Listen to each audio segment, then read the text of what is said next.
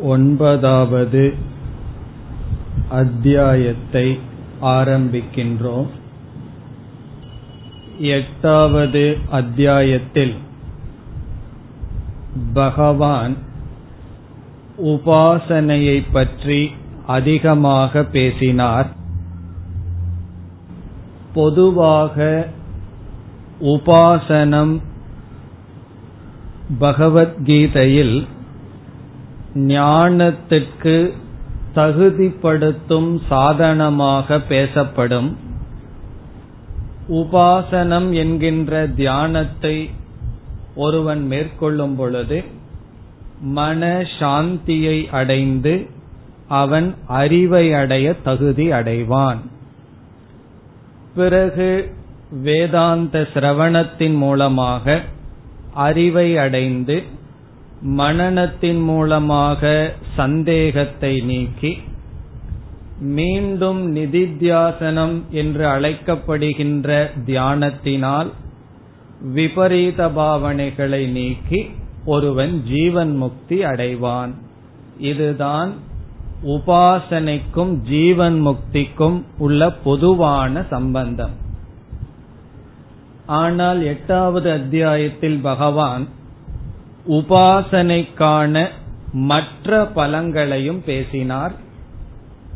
தியானத்தில் ஈடுபடுகின்ற சாதகன் ஒரு கால் ஞானத்தை அடையவில்லை என்றால் அவன் சகுண பிரம்மத்தையே தியானம் செய்து இறந்து விட்டால் பிறகு பிரம்மலோகம் சென்று அங்கு அவன் வைராகியத்தை அடைந்து கிரம முக்தியை அடைவான் என்று உபாசனையினுடைய இனியொரு பலன் கிரம முக்தி என்று சொன்னார். உபாசனையினுடைய முக்கிய பலன் அதிகாரித்துவம் அதாவது தகுதியை கொடுத்து ஜீவன் முக்திக்கு பயன்படும். உபாசனையினுடைய இனியொரு பலன் கிரம முக்தி அது எட்டாவது அத்தியாயத்தில் முக்கியமாக பேசப்பட்டது.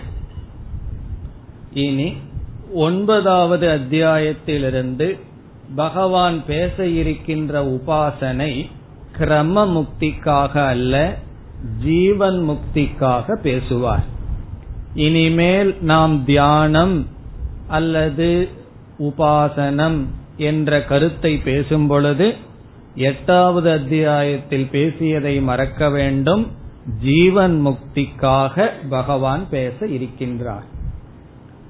இனி இந்த ஒன்பதாவது அத்தியாயத்தில் வருகின்ற கருத்துக்கள் என்ன என்றால் இங்கு பேசப்படுகின்ற கருத்துக்கள் மூன்று கருத்துக்கள். முதல் கருத்து ஈஸ்வர சொரூபம். ஈஸ்வரனுடைய சொரூபத்தை பகவான் பேச இருக்கின்றார். ஏற்கனவே ஏழாவது அத்தியாயத்தில் பேசினார். மீண்டும் இங்கு பேச இருக்கின்றார். இரண்டாவது கருத்து பக்திகி பக்தியை பற்றி பகவான் ஏழாவது அத்தியாயத்தில் பேசினார் இங்கும் பேச இருக்கின்றார்.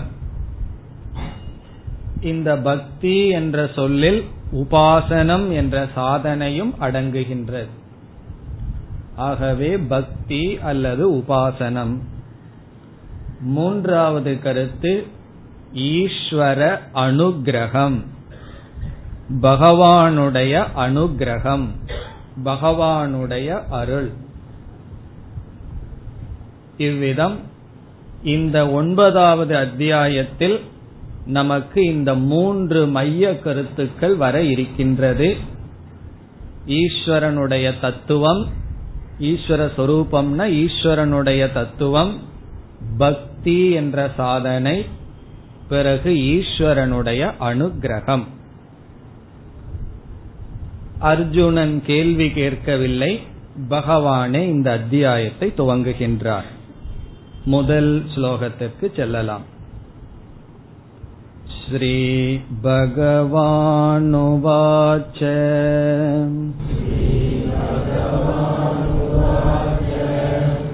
इदं तु ते गुह्यतमम्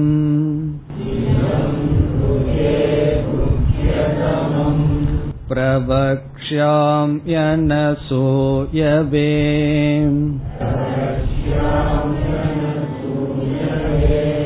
ज्ञानं विज्ञानसहितम्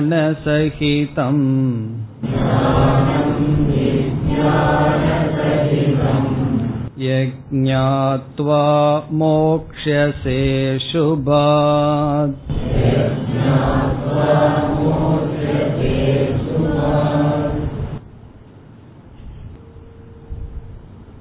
முதல் மூன்று ஸ்லோகங்களில் பகவான் தான் சொல்ல இருக்கின்ற கருத்தை அறிமுகப்படுத்துகின்றார் பகவானுடைய இன்ட்ரோடக்ஷன் தான் சொல்ல போகின்ற கருத்தை தானே அறிமுகப்படுத்துகின்றார். இதை நான் சொல்லப் போகின்றேன் என்று சொல்கிறார். என்ன சொல்கின்றார் என்றால் நான் உனக்கு ஒரு ஞானத்தை கொடுக்க போகின்றேன் ஒரு அறிவை கொடுக்க போகின்றேன் என்று சொல்கின்றார். அந்த அறிவு எதை பற்றியது என்றால் ஈஸ்வரனை பற்றிய அறிவு பரபிரம்மத்தை பற்றிய அறிவு. ஆகவே பரமாத்மாவை பற்றிய அறிவை நான் உனக்கு கொடுக்க போகிறேன் என்று சொல்கின்றார். அப்படி சொல்லும் பொழுது கொடுக்க இருக்கின்ற ஞானத்தினுடைய மகிமையை முதல் மூன்று ஸ்லோகத்தில் பகவான் பேசுகிறார். ஆகவே நமக்கு முதலில் வருகின்ற கருத்து ஞானஸ்ய மகிமா. ஞானத்தினுடைய மகிமை. மகிமை என்றால் பெருமை சிறப்பு. இப்படிப்பட்ட ஞானத்தை நான் உனக்கு கொடுக்க போகிறேன். ஏன் பகவான் ஞானத்தினுடைய பெருமையை சொல்ல வேண்டும்? அப்பொழுதுதான் கவனமாக கேட்போம்.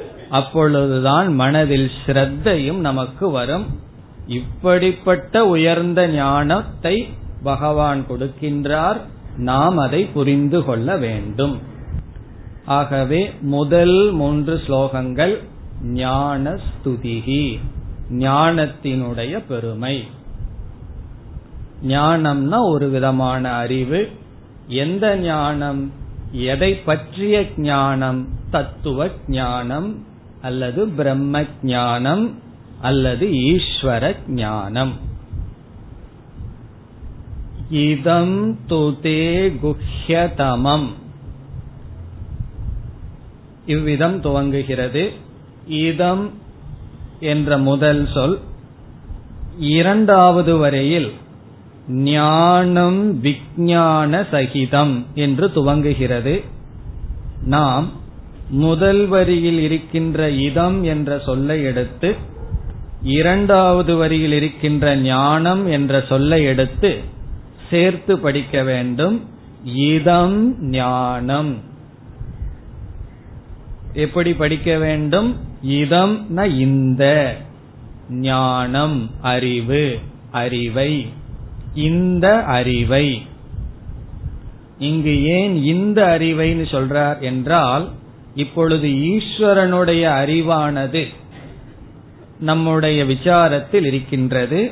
ஆகவே இந்த அறிவை இதம் ஞானம் தே உனக்கு. இதம் ஞானம் இந்த அறிவை தே உனக்கு. இனி முதல் வரியில் குஹ்யதமம்ங்கிறதுக்கு அடுத்த சொல் பிரவக்ஷாமி கூறுகின்றேன். பிரவக்ஷாமி என்றால் கூறுகின்றேன். இந்த அறிவை நான் உனக்கு உபதேசிக்கப் போகிறேன். பகவானே ஆரம்பிக்கின்றார். இந்த அறிவை இந்த இடத்துல இந்த அறிவு என்றால் பரமாத்ம தத்துவத்தை நான் உனக்கு உபதேசிக்க போகிறேன். தே என்றால் உனக்கு. இந்த ஞானத்தை நான் உனக்கு உபதேசிக்க போகிறேன். பிறகு இங்கு இரண்டு சொற்கள் ஞானத்துக்கு அடைமொழி ஞானத்தினுடைய பெருமையை கூறும் சொற்கள். எப்படிப்பட்ட ஞானத்தை நான் உனக்கு உபதேசிக்கப் போகிறேன்? அதற்கு இரண்டு சொற்கள். ஒவ்வொரு சொல்லாக இப்பொழுது பார்க்கலாம். முதல் சொல் குஹ்யதமம். குஹ்யதமம் என்ற சொல் பகவான் சொல்லப்போகின்ற ஞானத்தை குறிக்கின்ற சொல் ஞானத்துக்கு அடைமொழி. இப்படிப்பட்ட ஞானத்தை நான் உனக்கு சொல்லப் போகிறேன். முதல் பெருமையாக பகவான் சொல்வது குஹ்யதமம். குஹ்யம் என்றால் ரகசியம். சீக்ரெட் ரகசியம் குஹ்யம். தமம் என்பது சூப்பர்லேட்டிவ் டிகிரியை குறிக்குது. மேலான ரகசியம். தமம் என்றால் இப்ப குட் பெட்டர் பெஸ்ட்னு சொல்றோம் அல்லவா? அந்த சூப்பர்லேட்டிவ் டிகிரியை குறிக்கிறதா சமஸ்கிருதத்துல தமம். உத்தமம் என்று பொருள். இப்ப குஹ்ய தமம் என்றால் மிக மிக மேலான ரகசியம். நான் உனக்கு மேலான ரகசியத்தை சொல்லப் போகிறேன். இப்ப ஞானத்துக்கு பகவான் கொடுக்கிற முதல் பெருமை ரகசியம். ரகசியம் என்று சொல்வதற்கு பல கருத்துக்கள் இருக்கின்றது. சிலதை இங்கு பார்க்கலாம். ரகசியம் என்றால் மேன்மையானது என்பது ஒரு பொருள்.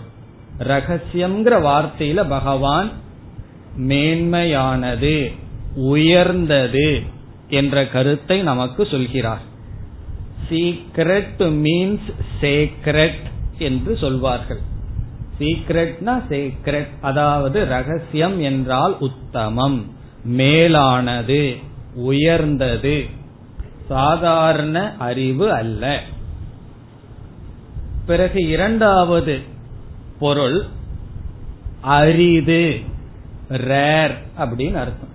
ரகசியம்ங்கிறதுக்கு அடுத்த தாற்பயம் ரேர் அவ்வளவு சுலபமானது அல்ல அவ்வளவு எளிதில் கிடைப்பது அல்ல.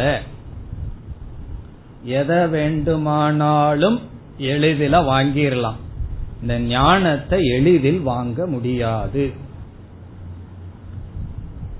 அதாவது ஞானத்தை எப்படி வாங்கணும்னு ஒரு நியதி இருக்கு சாஸ்திரத்துல.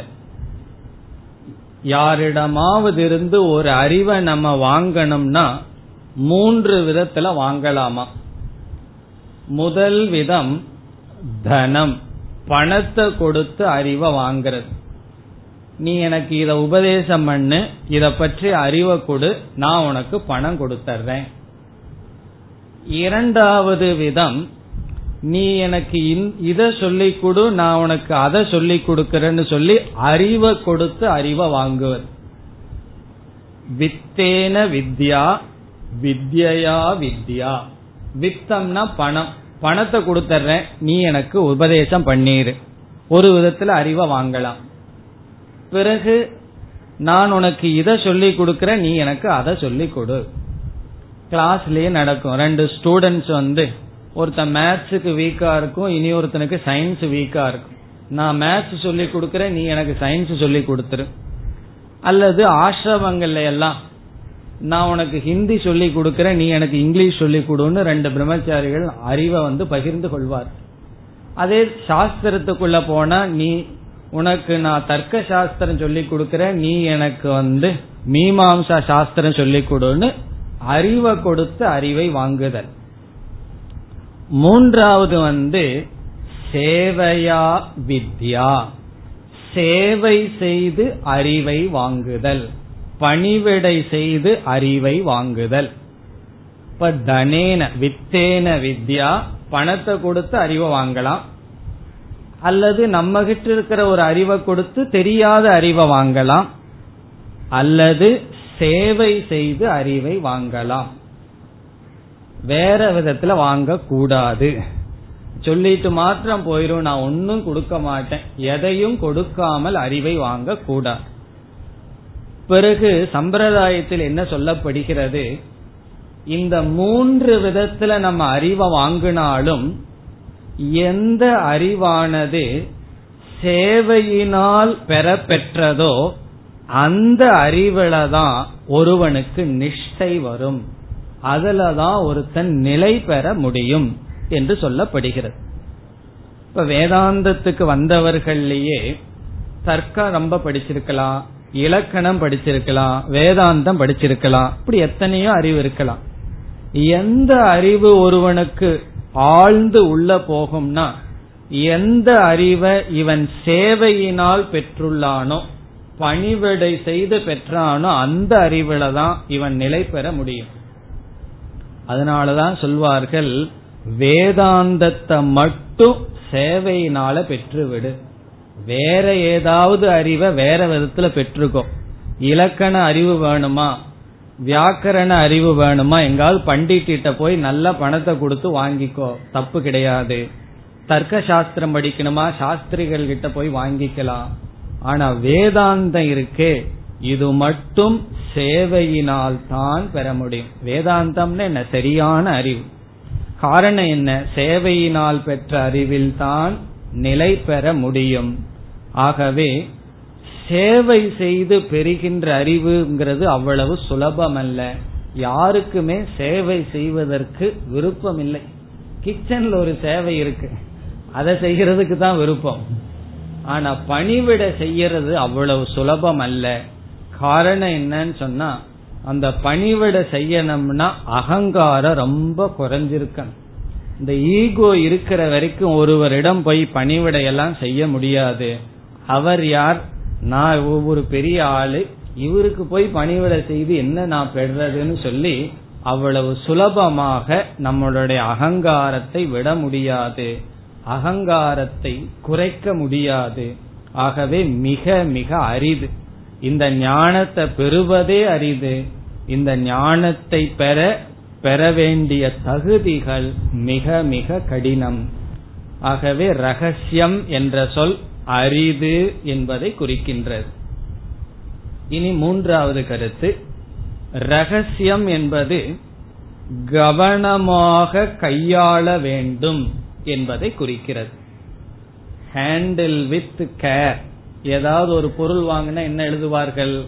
ரொம்ப கவனமாக கையாள வேண்டும். அப்படி வேதாந்தமானது கவனமாக கையாள வேண்டிய விஷயம். இந்த வேதாந்த அறிவுங்கிறது டபுள் எஜ்டு வெப்பன்னு சொல்வார்கள். ரெண்டு பக்கம் இருக்கின்ற ஒரு ஆயுதமா? இத கவனமா கையாளலன்னு சொன்னா அது அவர்களையே தாக்கிவிடும். எப்பொழுதுன்னு சொன்னா இந்த வேதாந்தத்தை நம்ம படிக்க படிக்க கடைசியில் என்ன படிக்க போவோம்? எல்லா செயலும் அனாத்மா தான் செய்யுது. ஆத்மாவாகிய நான் ஒரு செயலும் செய்யவில்லை.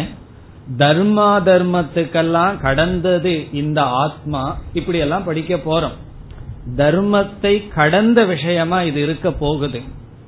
அதை கவனமாக கையாளவில்லை என்றால் இவனுடைய வாழ்க்கை தர்மத்தை கடந்து சென்றுவிடும். காரணம் என்ன? ஆத்மாவாச்சே ஆத்மா ஒரு செயலும் செய்யறதில்லையே. ஆத்மா என்னைக்குமே தூய்மையா இருக்கிறதாச்சே. இப்படிப்பட்ட வார்த்தைகளினால் இந்த வேதாந்தம் ஒருவனை ஏமாற்றி விடும் வேதாந்தம் வந்து ஒருத்தனுக்கு ஞானத்தை கொடுக்கணும். ஆனா அதற்கு பதிலா எப்படி சில மெடிசன் எல்லாம் சைடு எஃபெக்ட் கொடுத்து இருக்கிற நல்லதையும் உடம்பில் இருக்கிற நல்ல உறுப்பையும் கெடுக்குதோ அதே போல வேதாந்தம் அதை கவனமாக கையாள வேண்டும். ஏன்னா சீக்கிரட்டான பொருளை வந்து எப்படி கையாளுவோம். ரொம்ப கவனமாக கையாளுவோம். ஆகவே இது ரகசியம் என்றால் கவனமாக கையாள வேண்டும். இதிலிருந்து அடுத்த பாயிண்ட் என்னன்னு சொன்னா தகுதி உடையவர்களுக்கு கொடுக்க வேண்டும். இது நான்காவது கருத்து. சீக்ரெட் ரகசியம்ங்கிறதனுடைய பொருள். ரகசியத்தை எல்லாம் போய் வந்து எல்லாத்திட்டையும் சொல்லிட்டு இருக்க கூடாது. ரகசியம்னா என்ன? தகுதியானவர்களுக்கு தான் சொல்லணும்.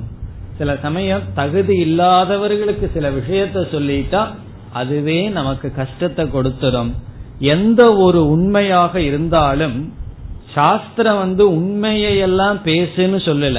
பேசுறது உண்மையா இருக்கட்டும்னு தான் சொல்லுதே தவிர எனக்கு தெரிஞ்ச உண்மையெல்லாம் பேசணும்னு சொல்லல.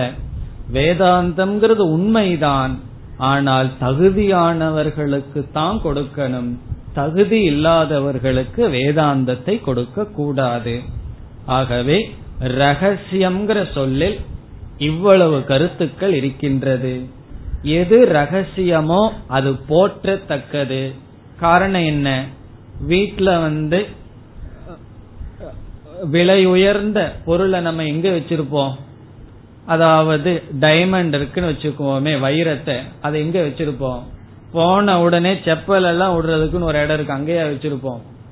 வீட்டுல ஒரு பீரோ இருக்கும் அதுக்குள்ள ஒரு லாக்கர் இருக்கும் அதுக்குள்ள ஒரு லாக்கர் அதுல ஒரு பெட்டி அதுல ஒரு சின்ன போட்டு அதுல வச்சிருப்போம். காரணம் என்ன? மேலானது. இப்ப மேலான ஒன்ன நாம் நன்கு ரகசியமாக பாதுகாப்போம். அதே போல நான் சொல்ல போற ஞானம் ரகசியம். சாதாரண ரகசியம் அல்ல ரகசியத்திலும் ரகசியம். உத்தமமான ரகசியத்தை நான் உனக்கு சொல்ல போகின்றேன். இப்படி சொல்றதுல இனி ஒரு பிரயோஜனம் இருக்கு. நம்ம ஒருவரிடம் எதையாவது சொல்ல ஆரம்பிச்சோம்னா எங்காவது வேடிக்கை பார்த்துட்டு தான் சில பேர் கேட்பார்கள் நான் உனக்கு ஒரு ரகசியத்தை சொல்ல போறேன்னு சொல்லி பாருங்க. எவ்வளவு கவனமா கேட்பார்கள் தெரியுமோ?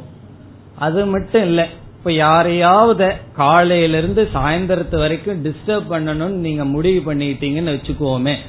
ஒரு ரகசியத்தை இப்ப உங்களுக்கு சொல்றேன். அதை செய்ய வேண்டாம். சொல்றேன். என்ன பண்ணணும்னா ஒருவருக்கு போன் பண்ணி நான் எங்கிட்ட ஒரு பெரிய சீக்ரெட் இருக்கு. நான் அவசரமா வெளியே போறேன் சாயந்தரம் சொல்றேன்னு சொல்லிருங்க. என்ன எதை பத்தி அதெல்லாம் சொல்ல மாட்டேன். இங்க நாலு பேர் இருக்காங்க. ரொம்ப பெரிய சீக்ரெட்னு சொல்லிருங்க. சாயந்தரம் என்ன வந்து பாரு நான் சொல்றேன்னு சொல்லிருங்க. சாயந்தரத்து வரைக்கும் அவர்னால நிம்மதியா இருக்க முடியாது. காரணம் என்ன? ஏதோ ஒரு சீக்ரெட் எனக்கு கிடைக்க போகுதுன்னு சொன்னா மனதுக்கு என்ன ஆயிரும்? ஜிக்யாசா உற்பத்தி ஆயிரும். ரகசியத்தை நான் உனக்கு சொல்ல போறேன் அப்படின்னு சொன்ன என்ன வரும்? ரகசியத்தை தெரிஞ்சுக்கணும்னு ஆர்வம் வந்து உற்பத்தி ஆகும் அந்த வேலையத்தான் பகவான் பண்ற என்ன செய்யறார்? அர்ஜுன எட்டாவது அத்தியாயத்துல தூங்கி இருப்பான் காரணம் என்ன? ஏதோ பிரம்மலோகம் போறது ஏதோ சொல்லிட்டு இருக்கீங்க. இப்ப அர்ஜுனனுக்கு அப்படியே மனசு சோர்ந்து இருக்கும் இனி முக்கியமான கருத்தை சொல்ல போறோம். அவனுடைய மனசுல இருக்கின்ற விருப்பத்தை கொஞ்சம் அதிகப்படுத்தணும். ஆகவே பகவான் வந்து இந்த வார்த்தையை பயன்படுத்துற ரகசியத்தை நான் உனக்கு சொல்ல போகிறேன். அப்ப என்ன ஆகும்? அர்ஜுனனுடைய மனசு கவனமாக இந்த தத்துவத்தை கேட்கும். ஆகவே ரகசியம்ங்கிற சொல்லல இவ்வளவு பொருள்கள் இருக்கின்றன. இது வந்து முதல் அடைமொழி. குஹ்யதமம். ரகசியமானது இந்த ஆத்ம வித்யா இனி ஞானத்துக்கு பகவான் சொல்கின்ற இரண்டாவது அடைமொழி இரண்டாவது வரியில் இரண்டாவது சொல் விஞ்ஞான சகிதம்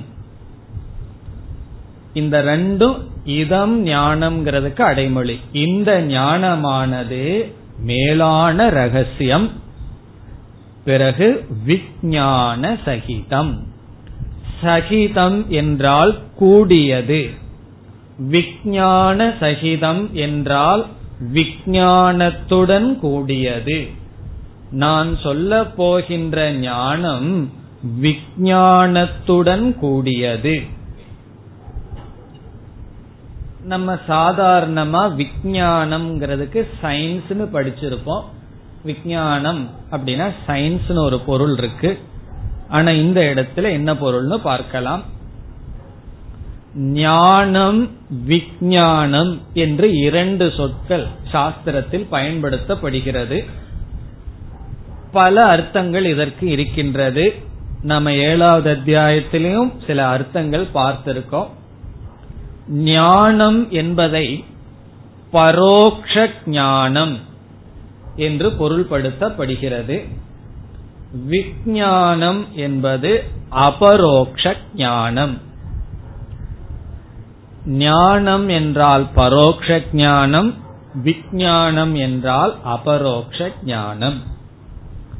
இதிலிருந்து நமக்கு புதுசா ஒன்னு சொல்லலையே. புதிய வார்த்தையத்தான் சொன்னீர்கள் அதுவும் புரியாத வார்த்தை. உதாரணம் பார்த்தால் புரியும். இப்ப ரிஷிகேஷ்ங்கிற ஒரு இடத்தை பற்றி நான் உங்களுக்கு விளக்கம் கொடுக்கின்றேன். இமயமலையின் அடியில் அது இருக்கின்றது என்ற விளக்கம் அந்த இடத்தை பத்தி சொல்றேன். கங்கையானது அங்கு ஓடுகின்றது. உங்களுக்கு என்ன ஞானம் வந்திருக்கும்? அது பரோக்ஷ ஞானம். அதை பற்றிய இன்ஃபர்மேஷன் இருக்கு. பிறகு நீங்கள் அங்கு செல்கிறீர்கள்.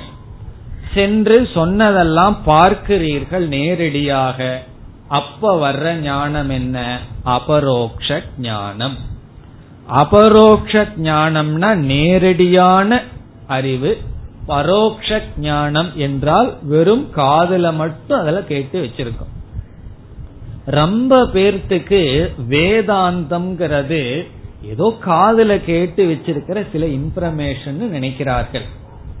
ஆனா பகவான் வந்து அது அப்படி அல்ல. நான் சொல்ல போற ஞானம் வெறும் ஞானம் மட்டுமல்ல விஞ்ஞான சகிதம். அது அபரோக்ஷ ஞானம். அபரோக்ஷ ஞானம்னா என்ன? இது ஏன் அபரோக்ஷ ஞானமா இருக்கு என்றால் வேறு விஷயத்தில் இப்ப ரிஷிகேஷ்ங்கிற இடத்தை நாம் சில விஷயங்கள் அந்த இடத்தை பற்றி அறிந்தால் அந்த பரோக்ஷ ஞானம் அபரோக்ஷ ஞானமா மாறுறதுக்கு அங்கு செல்ல வேண்டும். நம்ம இங்கேயே இருந்தா எவ்வளவு வருஷம் இருந்தாலும் அது பரோட்ச ஞானம்தான். அபரோக்ஷ ஞானமா ஆகணும்னா அந்த இடத்துக்கு நம்ம போகணும். ஆனா வேதாந்தத்துல பகவான் ஈஸ்வரனுடைய ஞானத்தை சொல்ல போறேன்னு சொல்ற அது ஆரம்பத்துல கேட்கும் போது பரோட்ச ஞானமா இருக்கும் ஏதோ ஒரு ஈஸ்வர தத்துவத்தை தெரிஞ்சுக்க போறோம் மெய்ப்பொருளினுடைய உண்மையை தெரிஞ்சுக்க போறோம்னு இருக்கும்.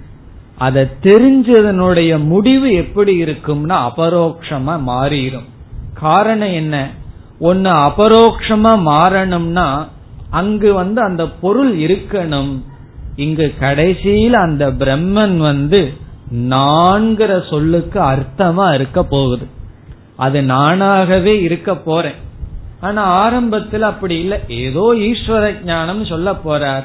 கடைசியில் அந்த ஈஸ்வரன் ஞானத்துல நான்கிற சொல்லுக்கினுடைய அல்லது நானே அந்த ஞானத்துக்கு விஷயமா இருக்கிறதுனால அது பரோக்ஷ ஞானமாக இருந்து அபரோக்ஷ ஞானமாக போகிறது. அதனால சொல்றார் விஜயான சகிதம். உனக்கு அப்பாற்பட்டு இல்லை. ஏதோ உன்னுடைய அனுபவத்துக்கு புறம்பாகவோ வேறாகவோ இல்லை. இது விஜயான சகிதம். வேறு விதத்துல புரிஞ்சுக்கணும்னா பிரம்ம அஸ்தி நான் பரோட்ச ஞானம் அல்லது ஞானம். பிரம்ம இருக்கு என்ற அறிவு வந்து மெய்ப்பொருள் இருக்கிறது. என்கின்ற அறிவு ஞானம். பிரம்ம அஸ்மி என்பது விஞ்ஞானம் அந்த மெய்ப்பொருள் நானாக இருக்கின்றேன் என்பது விஞ்ஞானம் பிரம்ம அஸ்தியிலிருந்து தான் பிரம்ம அஸ்மிக்கு போக முடியும். இப்ப பிரம்ம அஸ்தி பரம்பொருள் இருக்கு மெய்ப்பொருள் இருக்கு ஞானம். விஞ்ஞான சகிதம் என்றால் அந்த மெய்ப்பொருள் நானாக இருக்கின்றேன். இப்ப இந்த இரண்டு அடைமொழி இங்கு கொடுக்கிறார். அடுத்த ஸ்லோகத்துல மீண்டும் ஞானத்தினுடைய மகிமையை பேச போகிறார். இப்ப இதுவரைக்கும் எவ்வளவு பார்த்திருக்கோம்? இதம் ஞானம் இந்த அறிவு குஹ்யதமம் ரகசியமானது விஞ்ஞான சகிதம் விஞ்ஞானத்துடன் கூடியது. இதை பிரவக்ஷாமி நான் உனக்கு சொல்ல போகிறேன். பிறகு அர்ஜுனன் கேட்கலாம் இதெல்லாம் தெரிஞ்சுக்கிறதுனால என்ன பலன்? இரண்டாவது வரியில் கடைசி பகுதி ஞான பலன். ஞானத்தினுடைய பலனை பகவான் சொல்கிறார். இப்பொழுது அதை பார்ப்போம். எது ஞாத்துவா? எதை அறிந்து மோக்ஷியசே? நீ விடுதலை அடைவாய். எதை அறிந்தால் மோக்ஷசே விடுதலை அடைவாய். அதுக்கு சப்ஜெக்ட் துவம். நீ விடுதலை அடைவாய். இப்படிப்பட்ட ஞானத்தை உனக்கு சொல்லப் போகிறேன். எதை அறிந்து நீ விடுதலை அடைவாய். எதிலிருந்து? கடைசி சொல் அசுபாத். அசுபத்திலிருந்து. அசுபம் என்றால் துயரம் அசுபாத் என்றால் அசுபத்திலிருந்து துயரத்திலிருந்து. மோக்ஷசே விடுதலை அடைவாய். எத் ஞாத்வா எதை அறிந்து? இப்ப எதை அறிந்தால் நீ துயரத்திலிருந்து விடுதலை அடைவாயோ அப்படிப்பட்ட இந்த இரண்டு பெருமையுடன் கூடிய ஞானத்தை நான் உனக்கு சொல்ல போகிறேன். இந்த ஸ்லோகத்துல இனி ஒரே ஒரு சொல் விடப்பட்டிருக்கிறது. முதல் வரியில் கடைசி சொல் அனசூயவே. அனசூயவே என்ற சொல் அர்ஜுனனுக்கு விளக்கம். எப்படிப்பட்ட நீ? என்று சொல்கிறார். அர்ஜுனன் நினைக்கலாம் நீங்க ஏன் எனக்கு சொல்றீங்க? துரியோதனனை கூப்பிட்டு சொல்லலாமே. அவனுக்கு தான் புத்தி இல்லாம இருக்கு. எனக்கு ஏன் இந்த உபதேசம் எல்லாம் பண்ணணும்னு அர்ஜுனன் நினைக்கலாம். உனக்கு நான் சொல்வதற்கு காரணம் உன்னிடம் சில தகுதிகள் இருக்கின்றது. என்ன தகுதி? இப்படிப்பட்ட தகுதியுடன் இருக்கின்ற உனக்கு. அனசூயவே என்பது அர்ஜுனனை பார்த்து சொல்றார். அப்படிப்பட்ட தே உனக்கு. அசூயா என்றால் பொதுவாக பொறாமை என்றொரு பொருள் அனசூயா என்றால் பொறாமையற்றவன் என்று ஒரு பொருள். ஆனால் இந்த இடத்தில் வேறு பொருள் கொடுக்கப்படுகிறது. சங்கரர் வந்து அசூயாங்கிறதுக்கு வேறு பொருள் கொடுக்கிறார். இப்படிப்பட்ட தோஷமற்ற உனக்கு அர்த்தம். அனசூயவே என்றால் ஒரு விதமான குறையை சொல்லி இந்த குறையில்லாத உனக்கு நான் கொடுக்க போகிறேன். அதிலிருந்து பகவான் என்ன சொல்றார்? இந்த குறை உன்னிடம் இல்லாத காரணத்தினால் உனக்கு நான் இதை எடுத்து சொல்கிறேன். இங்கு என்ன குறை? அசூயா என்றால் மற்றவர்களிடம் அல்லது மற்றவர்களிடத்தில் இருக்கின்ற தோஷத்தை வெளிப்படுத்தி மற்றவர்களிடம் பேசி மகிழ்தல். மற்ற மனிதர்களிடம் இருக்கின்ற தோஷத்தை குறையை பேசி மகிழ்ச்சி அடைதல். அதுதான் அசூயா. பரகுணேஷு தோஷ ஆவிஷ்கரணம். ஆவிஷ்கரணம்னா அதை வெளிச்சொல்லி வெளிச்சொல்லி மகிழ்ச்சி அடைதல். நாலு பேர்த்திட்ட பேசிட்டு இருக்கிறது. எதை? பரகுணேஷு. மற்றவர்களிடம் இருக்கின்ற தோஷங்களை. மற்றவர்களுக்கு யாராவது ஏதாவது சில குறைகள் இருந்தால் அந்த குறைகளை வந்து நாலு பேர்த்த அழைத்து அவருக்கு இப்படி ஒரு குறை இருக்குன்னு சொல்லி பேசி மகிழ்தல் அசூயா. அனசூயா என்றால் அந்த குறை இல்லாதவன். மற்றவர்களுடைய குறையை குறை சொல்லாத உனக்கு என்று பொருள். அனசூயவே. இதை நம்ம எப்படி புரிந்து கொள்ள வேண்டும் என்றால் பண்டிதனுக்கு லட்சணமே என்ன சொல்லுவார்கள் தெரியுமோ? தோஷ தர்சனம் பண்டித லட்சணம். பண்டிதனுக்கு லட்சணமே இதுதான். தோஷத்தை பார்க்கிறவன் தான் பண்டிதன். தோஷத்தை பார்க்காதவன் பண்டிதனே அல்ல. தோஷத்தையே பார்க்க கூடாதுங்கிறவன் நான் போய் ப்ரூஃப் ரீடிங்ல கொடுத்தா என்ன ஆகும்? அவன் என்ன செய்வான்? ஒரு தோஷத்தையும் பார்க்க மாட்டான். அப்புறம் புஸ்தகம் பூரா தோஷமா வரும். இந்த இடத்துல பகவான் வந்து மற்றவர்களுடைய குறையை அறிந்து கொள்ளாதேன்னு சொல்லவில்லை. அந்த குறைய நீ தெரிஞ்சுக்காதன்னு சொல்லவில்லை. அந்த குறையை பேசி மகிழாதே என்று சொல்றார். ஒருவரிடம் ஒரு குறை இருந்தால் எல்லா மனிதர்களிடம் விதவிதமான குறைகள் இருக்கும். அந்த குறைகளை நாலு பேர்த்துகிட்ட சொல்லி அதை நீ வெளிப்படுத்தாதே பகிஷ்கரணம் செய்யாதே அப்படிங்கறதா சொல்றார். ஆனால் யாராரிடம் என்னென்ன குறைகள் இருக்கின்றது என்ற அறிவு நமக்கு தேவை. இல்லைன்னா என்ன ஆகும்? என்றால் நாம் அவர்களுடைய குறைக்கு பலியாகி விடுவோம். நம்ம மனசில் இருக்கிற குறைகள் இருக்கே. பொறாமப்படுறது கோவப்படுறது வஞ்சனை இப்படிப்பட்ட குறைகள் எல்லாம் யார் யார் மனதில் யார் யார் இடத்தில் என்னென்ன குறைகள் இருக்கிறதுன்னு தெரிந்து கொள்வது ஞானம். அந்த ஞானத்துல நமக்கு சாய்ஸே கிடையாது. சில பேர் வேதாந்தம் படிச்சிட்டு நான் குறையே சொல்ல மாட்டேன் குறையே காண மாட்டேன்னு நினைப்பார்கள். ஆனா அது முடியாது. புத்தி வர ஆரம்பிச்சிடுதுன்னு சொன்னா குறை காண ஆரம்பிச்சிடும். இப்ப வந்து நம்ம கூவ நதிக்கரை ஓரத்துல போறோம். மூக்கு ஒழுங்கா வேலை செஞ்சிட்டு இருக்குன்னு வச்சுக்குவோமே. சைனஸ் எல்லாம் இல்லாம ஒழுங்கா இருந்தா என்ன ஆகும்? அந்த வாசத்தை நுகர்ந்துதான் ஆகும். அந்த வாசத்தை நுகரவில்லைன்னு வச்சுக்குவோமே மூக்கில் ஏதோ ப்ராப்ளம் அர்த்தம். அதே போல புத்தியினுடைய லட்சணம் என்னன்னு சொன்னா ஒரு இடத்துல குறை இருந்ததுன்னா அது புத்திக்கு தெரியணும். ஒரு இடத்துல நிறை இருந்தா அந்த அது புத்திக்கு தெரியணும். முதல்ல புத்திக்கு மற்றவங்க கிட்ட இருக்கிற குறை தெரியணும். அது ஒரு விதமான ஸ்டேஜ் தான். சில பேர்த்துக்கு அதே தெரியாம இருக்கும்.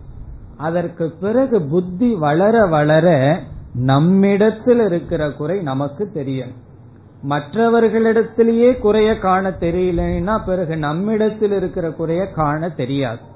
ஆகவே இங்கு பகவான் வந்து யாரிடத்திலையும் குறைய பார்க்காத குறைய தெரிஞ்சுக்காதன்னு சொல்லல. ஒவ்வொருவருடைய குறை வந்து தெரிஞ்சிட்டோம் அப்படின்னா நம்முடைய வாழ்க்கையில வந்து பாதுகாப்பா இருக்கும். பரீட்சலோகான் கர்மசித்தான் உபனிஷ சொல்லுது. இந்த உலகத்துல வைராகியத்தை அடையணும்னு சொன்னா உலகத்தை பரீட்சை பண்ணு அர்த்தம். அதாவது பொருளிடம் இருக்கின்ற குறை புகழிடத்தினால் இருக்கின்ற குறை அப்படி ஒவ்வொரு பொருள்ல என்ன குறைங்கிறத தெரிஞ்சுக்கணும். வைராகியம் வர்றதுக்கு என்ன சொல்லுவோம்? விஷயேஷு தோஷ திருஷ்டிகின்னு சொல்லுவோம். தோஷ திருஷ்டி இருந்தா தான் நமக்கு வைராகியம் வரும். அதனால நம்ம அறிவு வந்து பொருள்களிடத்தில் மற்றவர்களிடத்தில் உள்ள குறைய காணுதேன்னு சொல்லி வருத்தப்படக்கூடாது. குறைய காணணும். அது நமக்கு ஒரு எச்சரிக்கையாக அமைய வேண்டுமே தவிர அது நமக்கு பொழுதுபோக்காக அமையக்கூடாது. நேரம் போகலேன்னு சொன்னா கிராமத்தில எல்லாம் பார்க்கலாம் ஒரு திண்ணை கட்டி விட்டிருப்பார்கள். அதுல வந்து அமர்ந்து கொண்டு என்னன்னா யார் யாருக்கு என்னென்ன குறை இருக்குன்னு பேசிக்கொண்டு இருப்பார்கள். அப்படி பேசக்கூடாது. அல்லது ஒருவரிடத்தில் ஒரு குறை இருக்கு அந்த குறையை வந்து தெரிந்து கொள்ள வேண்டுமே தவிர அதை நாம் பயன்படுத்தி எந்த விதமான அட்வான்டேஜ்னு சொல்றமே எந்த விதமான நன்மையையும் அடைந்து விடக் கூடாது ஆகவே இங்கு பகவான் என்ன சொல்றாருன்னா மற்றவர்களுடைய குறையை பேசி மகிழாத மனதை உடைய உனக்கு. இதுல இருந்து என்ன தெரியுது? நம்ம இந்த பண்பை அடைய வேண்டும். அப்படி அடைந்தால்தான் பகவான் சொல்ல போற ரகசியம் நமக்கு புரியும். அப்படி இல்லைன்னா என்ன ஆகும் தெரியுமோ? இந்த ரகசியம் நமக்கு ரகசியமாகவே இருக்கும். எல்லா ரகசியத்திலையும் வேதாந்தம் தான் பெரிய ரகசியம். காரணம் என்னன்னா ஒரு ரகசியத்தை நம்ம சொல்லிட்டோம்னா அதற்கு மேல அது ரகசியம் அல்ல. ஆனா வேதாந்தம் வந்து புரியா தகுதி இல்லாம வேதாந்தத்தை ஒருத்தன் கேட்டாலும் அவனுக்கு அது வேதாந்த ரகசியமாகவே இருக்கும் இது வந்து நாலு பேர்த்துக்கு எடுத்து சொன்னாலும் ஆயிரம் பேர்த்துக்கு எடுத்து சொன்னாலும் தகுதி இல்லாத இடத்துக்கு அது போய் சேராது. ரகசியமாகவே இருக்கு. ஆகவே இனிமேல் நாம் படிக்க போற கருத்து நாம ரகசியமா வச்சுக்கிறோமா? அல்லது அதை புரிஞ்சுக்கிறோமாங்கிறது பகவானுடைய கையிலேயோ ஆசிரியருடைய கையிலேயோ கிடையாது. நம்ம கையில இருக்கு. நம்ம வந்து புரிஞ்சிட்டதற்கு பிறகு ரகசியமா வச்சுக்குவோம். புரியாமையே ரகசியமா வச்சுக்கிறோமா? அல்லது அதை புரிஞ்சுக்கிறோமாங்கிறது நம்ம கையில் இருக்கு. அதுக்கு பகவான் கொடுக்கிற முதல் வாணி என்ன? அனசூயவே. மற்றவர்களுடைய பலகீனத்தை நீ பலமாக பயன்படுத்தாதே. மற்றவர்களுடைய பலகீனத்தை தெரிஞ்சுக்கிறது புத்தியினுடைய செயல். அங்க நம்ம வந்து ஒண்ணு செய்ய முடியாது. புத்தி இருந்தா தெரியும். அதை நம்ம பாதுகாப்பா பயன்படுத்தணுமே தவிர ஏன்னா இனியொருவருடைய பலகீனத்துக்கு நாம வந்து பலியாகி விடக்கூடாது ஒவ்வொருவருடைய பலகீனமும் என்ன செய்யும்னா ரெண்டு பேர்த்த அது வந்து பாதிக்கும்.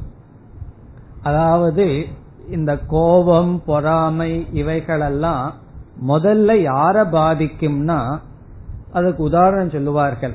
இந்த ஆங்கர் இவைகளெல்லாம் அமிலத்தை போலயாம் ஆசிட்ட போல.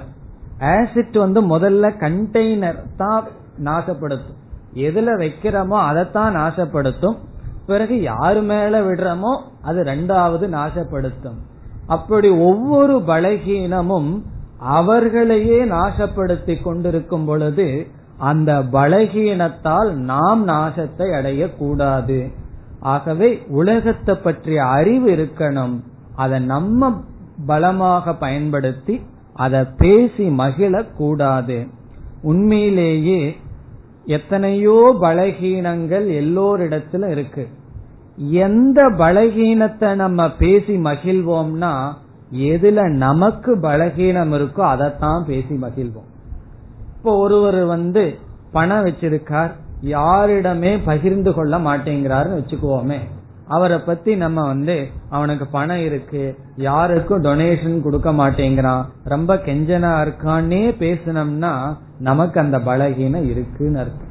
இப்ப யாருடைய எந்த பலகீனத்தை நம்ம அதிகமா பேசுறோமோ அதிலிருந்து என்ன தெரிஞ்சுக்கணும்னா எது உண்மைனா அந்த பலகீனம் நமக்கு இருக்கு.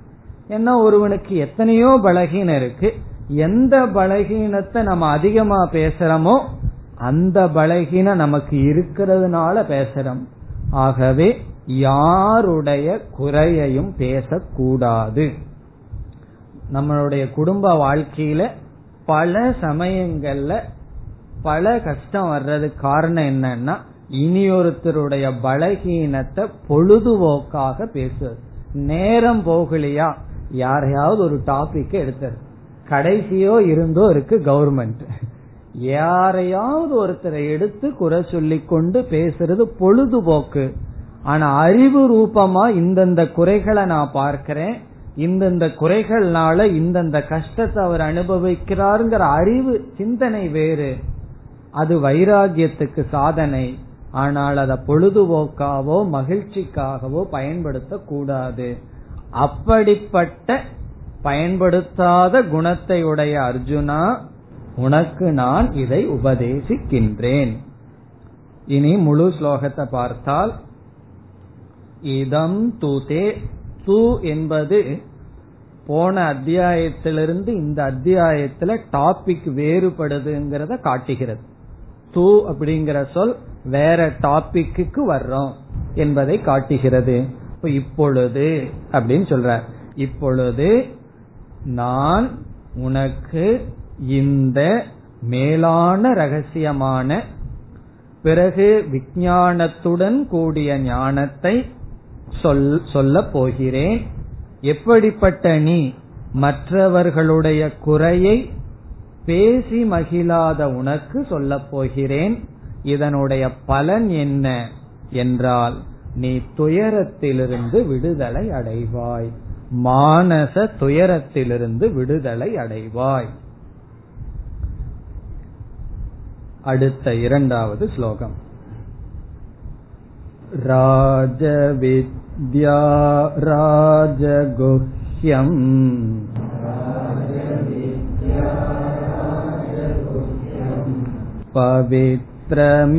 पवित्रमिदमुत्तमम्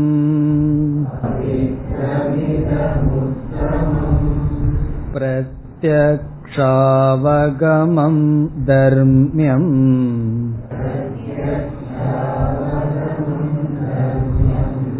सुसुखं कर्तुमव्ययम्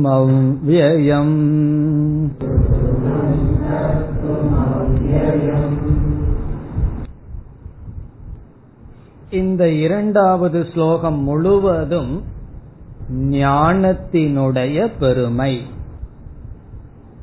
பகவான் சொல்ல போகின்ற பிரம்ம ஞானம் அல்லது ஈஸ்வர ஞானத்தினுடைய பெருமை ஏழு சொற்கள் இங்கு இருக்கின்றது.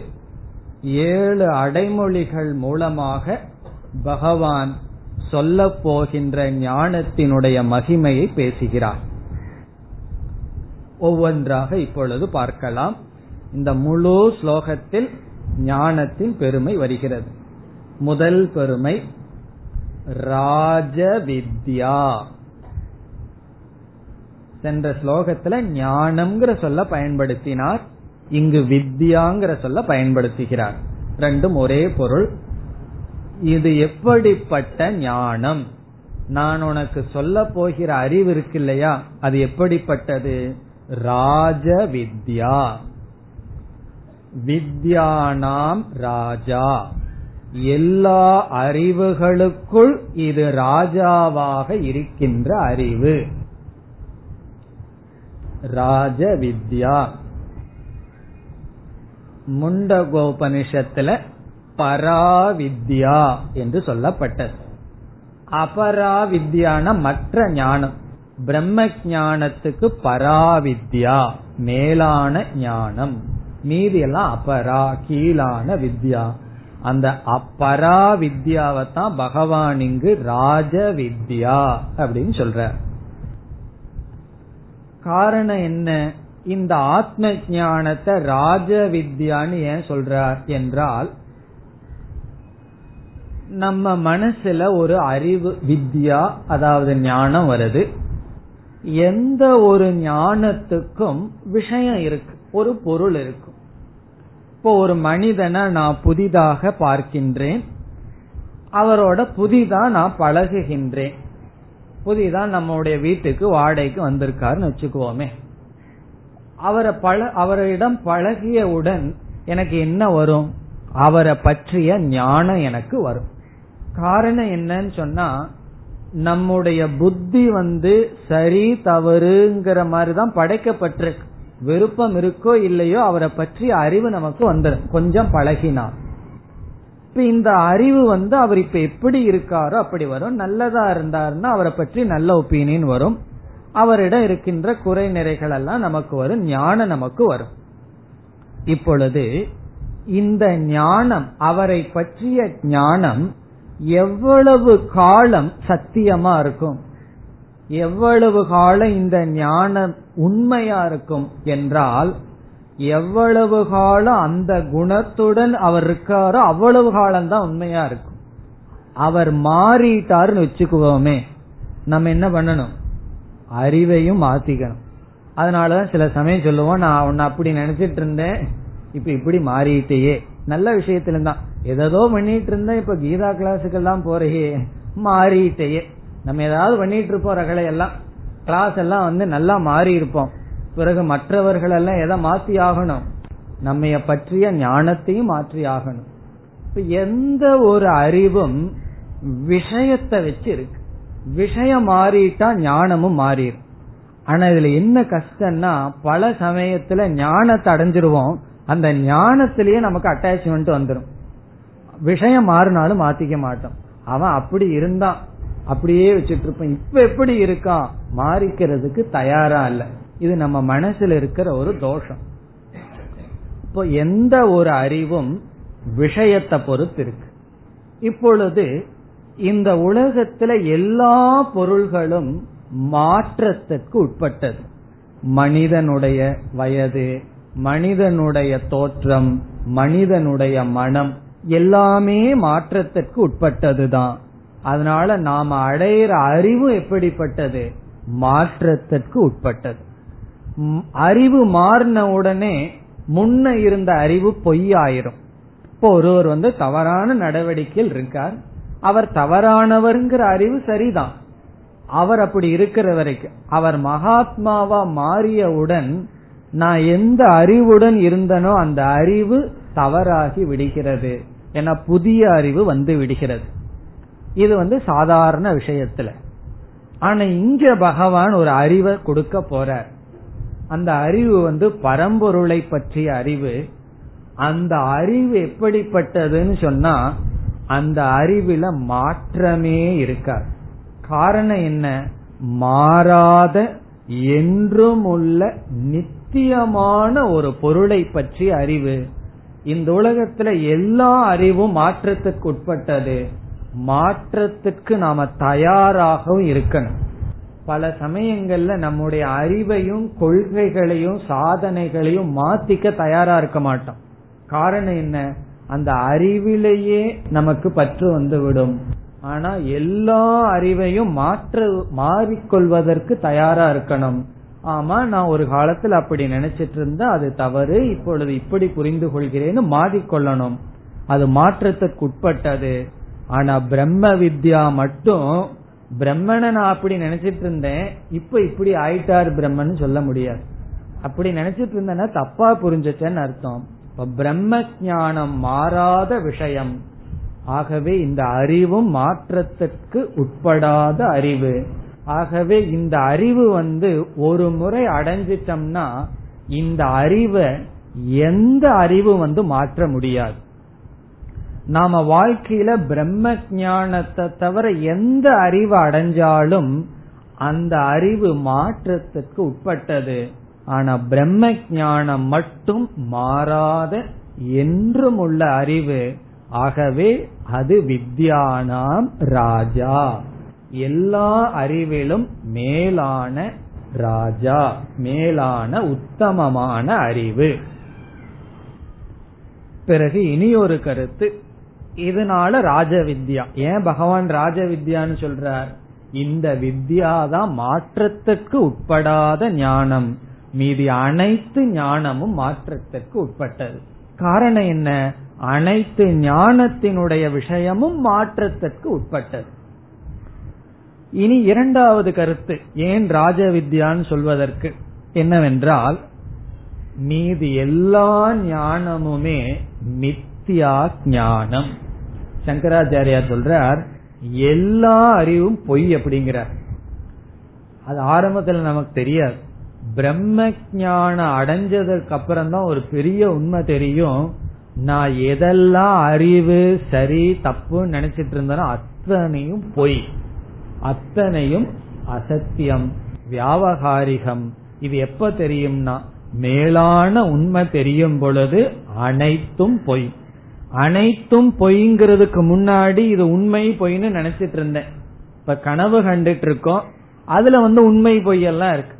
வேதாந்தம் படிச்சு படிச்சு கனவுலையும் எதை பார்க்கலாம் தெரியுமோ? கயிற்றுல பாம்பை பாக்குற மாதிரி கனவு கண்டுட்டு இருப்போம் பிறகு கனவுல உபதேசம் பண்ணுவோம். இது வந்து பாம்பல்ல கயிறு வேதாந்தத்தினுடைய சைடு எஃபெக்ட் கனவுல எல்லாம் வரும். அப்ப கனவுக்குள்ள என்ன இருக்கு? உண்மை பொய்யெல்லாம் இருக்கு. விழிச்சதுக்கு அப்புறம் என்ன ஆகும்னா அந்த உண்மை பொய் இது எல்லாமே பொய் ஆயிரும்.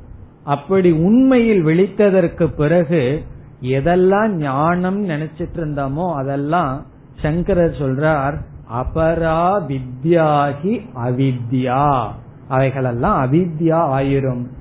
எந்த ஒரு ஞானம் எதனாலும் நிராகரிக்கப்படாமல் இருக்கிறது என்றால் அந்த ஞானம் பிரம்ம ஞானம். இனி ராஜ வித்யான்னு சொல்றதுக்கு அடுத்த காரணம்.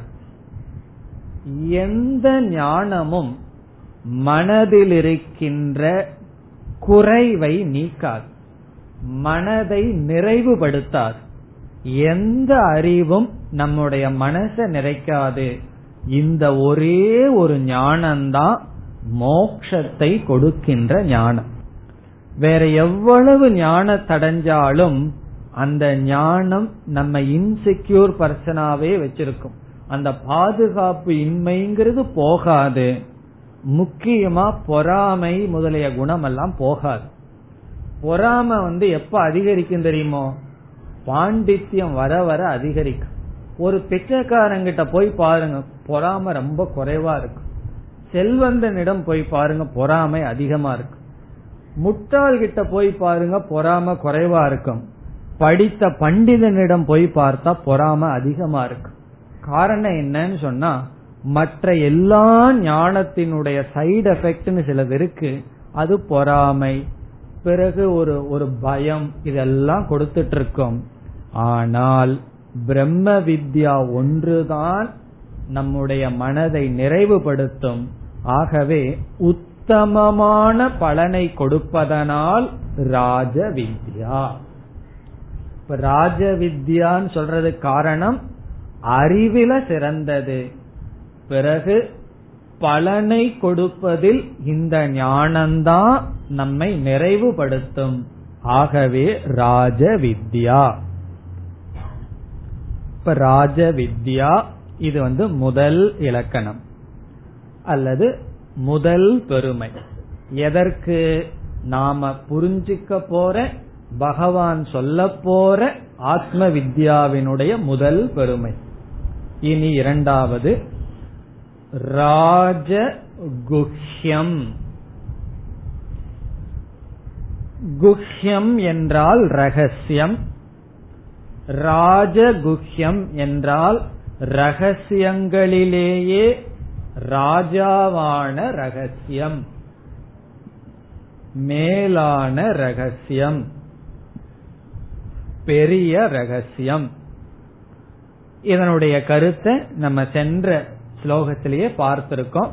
குஹ்ய தமம் அதத்தான் பகவான் இங்கு ராஜகுஹ்யம் அப்படின்னு சொல்ற ராஜகுஹ்யம்னா பெரிய ரகசியம். அதனுடைய விளக்கத்தை எல்லாம் பார்த்துட்டோம். இந்த ரகசியம்ங்கிறதுல இனி ஒரு அர்த்தத்தையும் பார்க்கலாம். பெரிய புதிர் இதுதான். உலகத்துல எத்தனையோ புதிர் இருக்கு. புதிர்னா தெரியுமல்லவா? நான் ஒரு புதிர் போடுறேன் சால்வ் பண்ணுங்கன்னு சொல்லி. அதுல எல்லா விதத்திலையும் பெரிய புதிர் என்ன தெரியுமோ? இந்த ஆத்ம வித்யா தான் பெரிய புதிர். அப்படி இது அவ்வளவு சுலபமா புரிஞ்சிக்க முடியாத ஒரு புதிர். ராஜகுஹ்யம் மேலான ரகசியம். நம்ம என்ன கருத்தை பார்த்தோமோ ரகசியத்துல அதை இங்க புரிந்து கொள்ள வேண்டும். இனி மூன்றாவது சொல் பவித்ரம் இதம் உத்தமம். இதம் இதம்னா இந்த ஞானம். உத்தமம் பவித்ரம். உத்தமம்னா மேலான பவித்ரம் என்றால் தூய்மைப்படுத்தும் சாதனம். இங்கு பவித்ரம் என்றால் தூய்மைப்படுத்தும் கருவி. இந்த உலகத்துல தூய்மைப்படுத்துறதுக்கு எத்தனையோ பொருள்கள் இருக்கு. நம்ம உடலை தூய்மைப்படுத்துறதுக்கு சோப்பு இருக்கு. எத்தனையோ பொருள்கள் எல்லாம் இருக்கு. அதே போல மனசை தூய்மைப்படுத்துறதுக்கு பகவானுடைய மந்திரம் இருக்குன்னு சொல்வார்கள். அப்படி எத்தனையோ தூய்மைப்படுத்துகின்ற கருவிகள் எல்லாம் நம்ம வச்சிருக்கோம். பகவான் சொல்றார் இந்த ஞானம் இருக்கே அது தூய்மைப்படுத்துற கருவிகள்ல உத்தமமான கருவி. உத்தமம் பவித்ரம். பவித்ரம் உத்தமம் பவித்ரம். அதாவது நம்ம தூய்மைப்படுத்தணும்னா தபஸ் தான் நம்ம தூய்மைப்படுத்தும். உடலை தூய்மைப்படுத்துறதுக்கு எத்தனையோ உபாயம் இருக்கு. அதெல்லாம் நமக்கு தெரியும். மனசை தூய்மைப்படுத்தணும்னா விதவிதமான தவம் பண்ணணும். ஆனால் என்ன தவஸ் பண்ணாலும் அங்க தபஸ்வி இருப்பான். நான் தவம் செய்தவன்கிற தபஸ்வி இருந்துட்டே இருப்பான். அதனாலதான் பார்த்தீங்கன்னா புராணத்துல எல்லாம் தபஸ் பண்ண உடனே எப்படி வர்றான்? பெரிய அகங்காரத்தோட வருவான். சிறிய அகங்காரத்தோட தபஸ் பண்ண போவான். தபஸோட பெரிய அகங்காரத்தோட வருவான். அந்த அகங்காரத்தை தபஸ் வந்து நீக்காது.